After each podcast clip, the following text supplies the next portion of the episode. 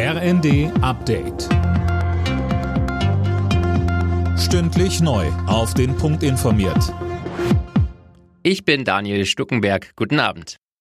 Denkmäler werden ab September nachts nicht mehr angestrahlt, Leuchtreklame muss ausbleiben. So will die Bundesregierung mehr Energie sparen, um gut durch den Winter zu kommen. Zu den Maßnahmen gehört auch, dass öffentliche Gebäude maximal auf 19 Grad geheizt werden.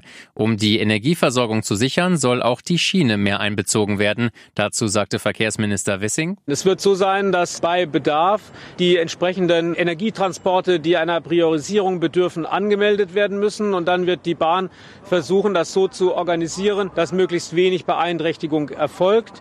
Aber ganz klar ist, im Zweifel hat dann der Energiezug den Vorrang. Die Union will die geplante Gasumlage kippen. Unionsfraktionsvize Spahn sagte dem Spiegel, mit der Umlage sichern die Bürger noch die Gewinne mancher Energiekonzerne ab. Das sei Umverteilung von unten nach oben. Die Bundesregierung hat sich auf neue Corona-Regeln für Herbst und Winter geeinigt. Sie sehen eine Maskenpflicht in Zügen und Flugzeugen vor und eine Test- und Maskenpflicht in Krankenhäusern und Pflegeheimen.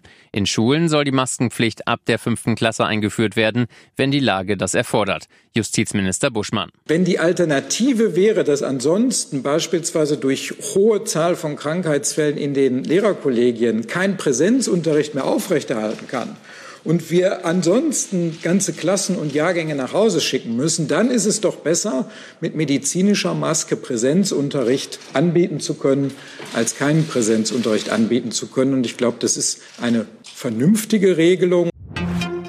Hunderte Reisende haben wegen einer Zugpanne stundenlang im Eurotunnel festgesessen. An Bord eines Autozugs war gestern Abend der Alarm losgegangen. Etwa 400 Menschen mussten über einen Wartungstunnel in einen anderen Zug umsteigen.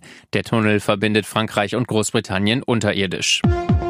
Alle Nachrichten auf rnd.de